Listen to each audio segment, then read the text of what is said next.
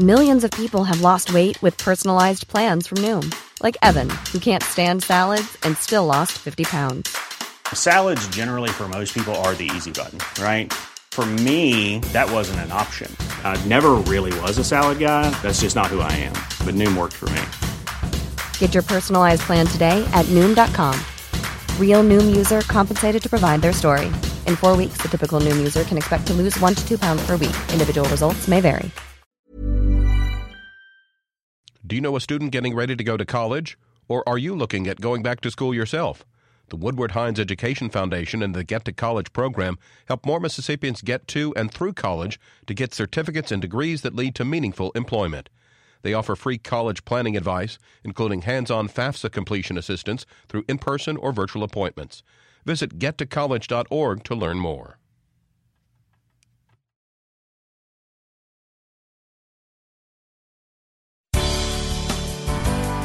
Good morning. It's 8:30. I'm Karen Brown and this is Mississippi Edition on MPB Think Radio.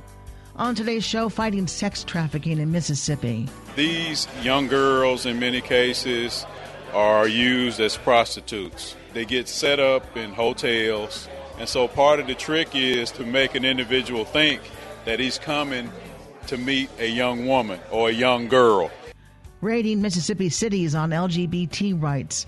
A health minute from Dr. Rick DeShazo on hair loss and living with and overcoming breast cancer. That's all coming up. This is Mississippi Edition on MPB Think Radio.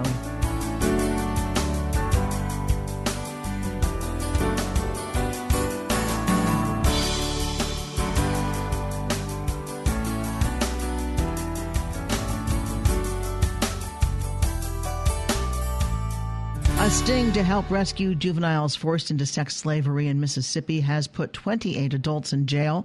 That's according to the FBI. Agents call the two day undercover rescue effort Operation Cross Country. The FBI, in cooperation with state and local law enforcement, staked out locations in Jackson, Ridgeland, and Southaven to rescue juvenile prostitutes. FBI Assistant Special Agent in charge, Luis Quesada, tells MPB's Desiree Frazier it's a good sign no underage victims were found, but officials are constantly looking for leads.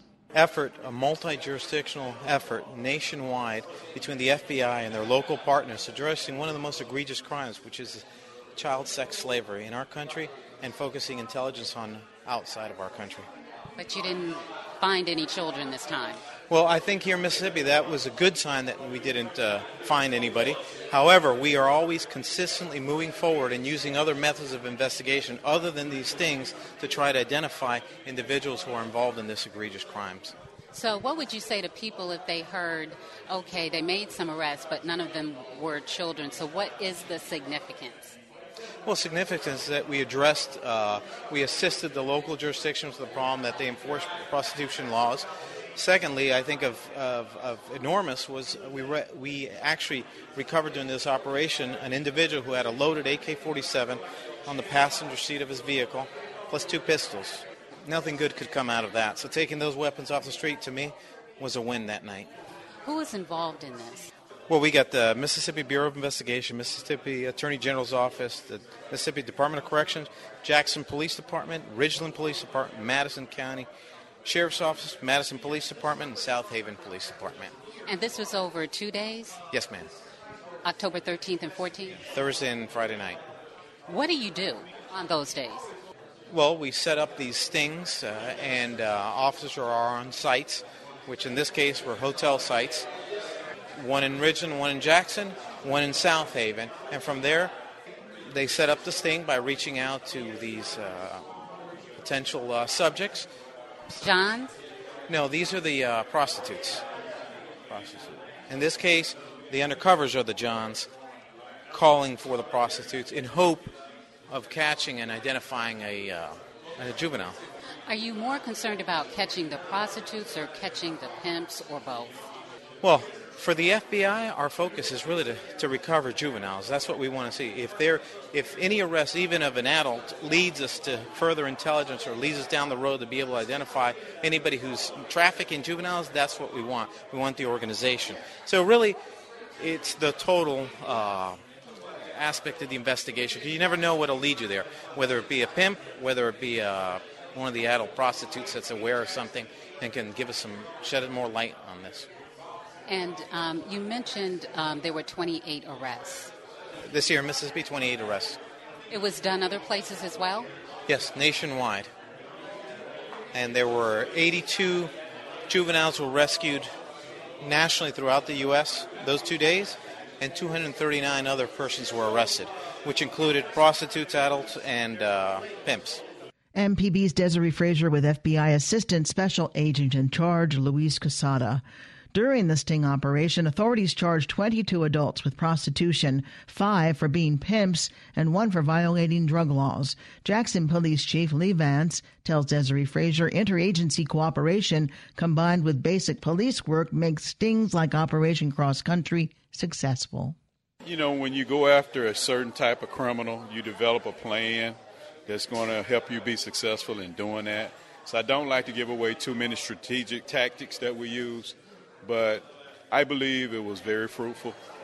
Uh, prostitution is a dirty business, and especially when you uh, force or lure children into it. And just because we didn't recover any children here this year, actually, that's somewhat of a blessing. That might mean that we're actually winning this battle, at least this year. And individuals that are uh, that get into this lifestyle, obviously, they don't have any concern about the people that they use or their victims. So just because we didn't catch them with children this time doesn't mean they don't deal with children. So I think overall this represents a successful effort, and again, it's something that's ongoing. And so, when you um, set out to do this, what were you looking for specifically in terms of were you looking for pimps sending prostitutes out, um, young men prostituting? What was your focus? basically the way it works now is that through like social media and other methods similar to that, uh, these young girls in many cases are used as prostitutes, uh, and they sit, they they get set up in hotels, and so part of the trick is to make an individual think that he's coming to meet a young woman or a young girl, and that's how you find those individuals that are uh, susceptible to that type of thing. And also, that's how you, by, by identifying these individuals through surveillance, through intelligence, you're able to find out who it is that are, that's playing the pimp role. So it's somewhat of a complicated operation, but that's how we go about basically targeting these people. MPB's Desiree Frazier with Jackson Police Chief Lee Vance on Operation Cross Country, a two day sting operation to fight underage sex trafficking. Up next, raiding Mississippi cities on LGBT rights. This is Mississippi Edition on MPB Think Radio. In three California cities, voters are being asked to add a tax to sugary drinks. And Big Soda is spending heavily for no votes. At the end of the day, this is a money grab, plain and simple. The tobacco industry playbook has been adopted in its entirety by the sugar drink industry. I'm Kelly McEvers. The soda tax fight later on All Things Considered from NPR News. Today at 4 on MPB Think Radio.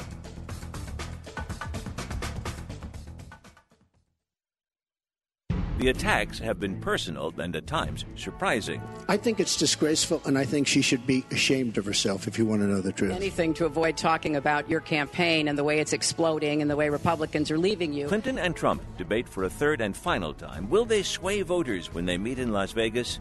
I'm Robert Siegel. Join me today for special coverage of the final presidential debate from NPR News. Tonight at 8 on MPB Think Radio. This is Mississippi Edition on MPB Think Radio. I'm Karen Brown. Many of Mississippi's cities are not doing enough to promote gay and transgender equality. That's according to the Municipal Equality Index, an annual report published by the Human Rights Campaign. The report examines what cities across the country are doing to promote lesbian, gay, bisexual, and transgender inclusive laws and policies. Catherine Oakley is the report's author. She tells MPB's Paul Boger many Mississippi municipalities could do more to prevent possible discrimination.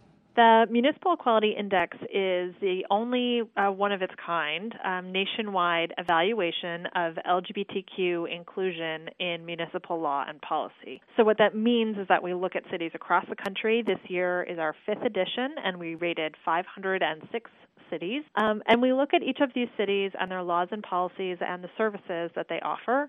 Um, and we, we assess those on how inclusive they are of LGBTQ people. So, what are some of the things you look at?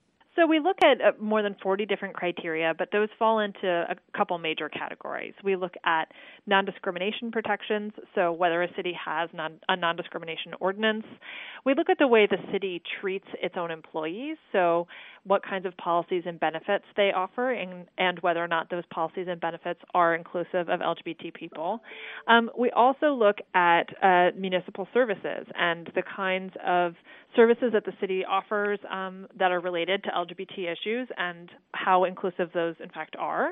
We also look at law enforcement, and then finally, we look at leadership on LGBT equality. So, what are the leaders of the city saying and doing when it comes to LGBT equality? So, I know this is just for municipalities in particular, but as a whole, how did Mississippi do? Well, the average score um, on of all 506 cities rated across the country, the average score was 55 points.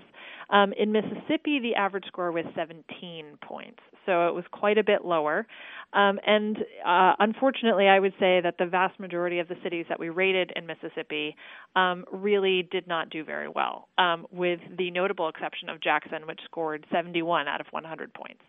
So, what were some of the things that led to that low score? Well, you know, the kinds of things that we're looking at are things that, you know, to some extent, many cities um, already have. So, one of the things that we look at is whether or not a city has a human rights commission even if that commission isn't specifically tasked with working on LGBT equality, having a commission that's looking at civil rights, human rights, is a good thing for the city, um, and it's a good thing for everybody. And so that's one of the things that oftentimes cities will have already, even if they haven't done a lot of work on LGBTQ issues. However, there are lots of other things where truly cities do have to have um, a certain amount of focus and have need to have put in a certain amount of energy into uh, making sure that their LGBTQ citizens are protected. Um, we want to make sure that everybody who lives in the city, works in the city, visits the city, um, is able to spend their time in the city um, without fear of being discriminated against on the basis of their sexual orientation, gender identity. And that is uh, not something that the vast majority of the cities that we rated in Mississippi have. In fact, Jackson is the only one that has that kind of an ordinance. Um, and you know, it's sort of some of the other things can sort of flow from there.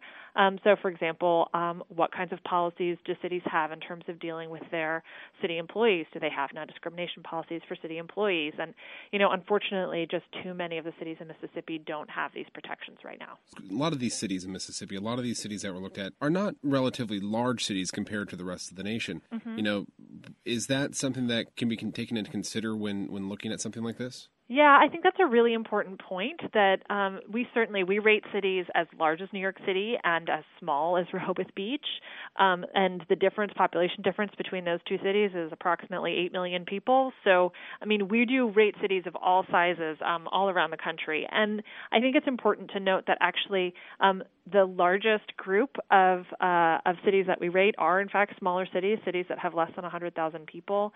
Um, so while certainly um, there may be some aspects of the scorecard that might be harder for cities that are small, we try to build enough flexibility into the scorecard that we make sure that all cities, no matter what their size, um, are able to uh, score 100 points. And not only is that theoretically possible, but we in fact do have small cities that have scored 100 points um, this year and years previous. So you've mentioned Jackson a couple times. What is yeah. something that Jackson is doing well that is that is promoting equality among LGBTQ uh, people? Well, here's something that Jackson did really well. They passed a non discrimination ordinance earlier this year that protects people from discrimination on the basis of their sexual orientation and gender identity, among other things, in employment, housing, and places of public accommodation. Um, that is a best practice ordinance. There are more than 100 uh, similar ordinances around the country, in addition to the states that have those laws as well. Um, and so it's a best practice ordinance, but it is it is unique in Mississippi. Um, so uh, that is really tremendously important, and that is really the bedrock for um, for for us to be able to say that this is a city that is doing this work. Um, they want to make sure that their LGBTQ um, community is included and not afraid um, to be who they really are when they're in Jackson, and that's a really really important thing. MPB's Paul Boger with Catherine Oakley of the Human Rights Campaign on a new report examining Mississippi cities and their laws affecting LGBT citizens. Up next, a health minute from Dr. Rick DeShazo on hair loss. This is Mississippi Edition on MPB Think Radio. In three California cities, voters are being asked to add a tax to sugary drinks. And Big Soda is spending heavily for no votes. At the end of the day, this is a money grab, plain and simple. The tobacco industry playbook has been adopted in its entirety by the sugar drink industry. I'm Kelly McEvers. The soda tax fight later on All Things Considered from NPR News. Today at 4 on MPB Think Radio. This election year has been unpredictable. It can be hard to keep track of what's true and what's not, but NPR's election team wades through it all so you don't have to. Be informed. Listen to this station every day. Thomas and friends are pulling into the station. Don't miss the opportunity to meet everyone's favorite number one blue engine and enjoy a special show and meet and greet event. Join Thomas as he arrives at the station for a fun filled adventure and experience timeless life lessons, including discovery, friendship, and cooperation this October 29th at the Mississippi Agriculture and Forestry Museum from 9 a.m. until 2 p.m. Register now for this free event at mpbonline.org. Hi, I'm Dr. Rick DeShazo, professor of medicine and pediatrics at the University of Mississippi Medical Center, and this is a Southern Remedy Health Minute.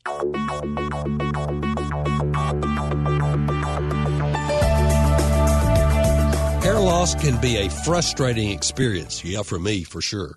It happens to men and women equally. Fortunately, treatments are available that can help regrow hair or prevent further hair loss.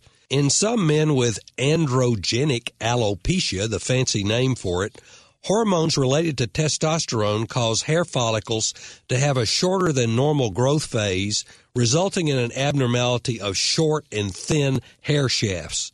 Genetics is a strong influence in hair loss in men, but the exact way has not been determined.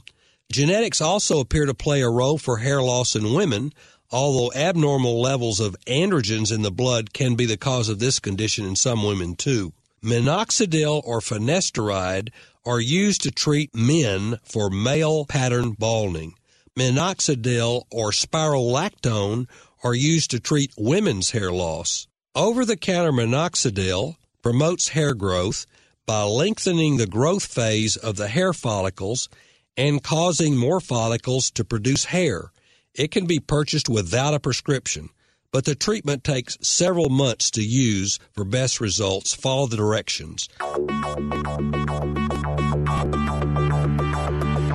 For more health tips and medical information, listen for Southern Remedy each weekday at 11, where the doctors are always in. For MPB Think Radio, I'm Dr. Rick DeShazo.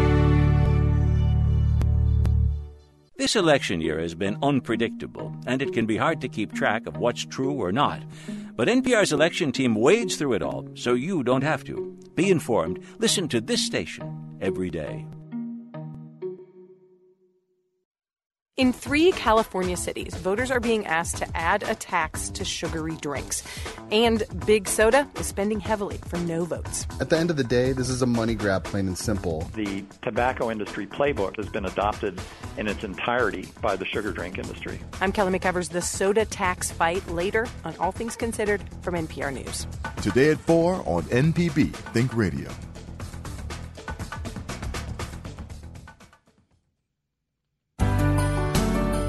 This is Mississippi Edition on MPB Think Radio. The death rate from cancer in, of breast cancer is Mississippi's one of the highest in the nation. According to the Centers for Disease Control, early detection, including a self examination and mammograms, is key in keeping the disease from becoming a killer. Andrea Harrison of Homewood is a breast cancer survivor. She continues to take medication, and doctors are monitoring her health for when the cancer returns. She tells MPB's Desiree Frazier early detection caught her cancer. I went in for a routine visit with a doctor at Baptist Hospital, and he found a lump in the left breast, and he sent me down for a mammogram at the breast center. And when I got down there, he had changed it to an ultrasound. My mammogram did not show anything. Um, it showed just calcifications, so there was no cancer that showed up on the mammogram. So the ultrasound showed the cancer. On December the 1st, I had to have a biopsy, and on December the 3rd of 2014, he called and said that I was diagnosed with breast cancer. On December the 15th, I was told that we had I had to have scans and everything. On December the 18th, we were told we had stage 4 cancer it was in the liver, the bones, and the breast. And we started chemotherapy with Dr. Justin Baker. Um, we did four rounds of adriamycin and Cytoxan and a bone treatment called Zometa. And after those four rounds of treatment, I went for a scan and we got a clear scan. And then we did Taxol for four more rounds. And Are these types of chemotherapy? Types of chemotherapy and then we did another scan and we had a clear scan there on May the 8th of 2015 Dr. Baker decided that he wanted to send me to um, UMMC to the medical mall to see Dr. Kraft and she took over my case from there um, she decided that I needed to stay on my Zometa and keep going with the scans but I also needed to have radiation and so doctors Mangana, they brought me in and treated me with radiation in three different areas. And I currently am taking tamoxifen, and I still have to have my bone treatment. And we are up to date on our scans, and we are still having a clear scan to this day, thank goodness. That's a lot in a short span of time. What did they initially tell you your survival rate was?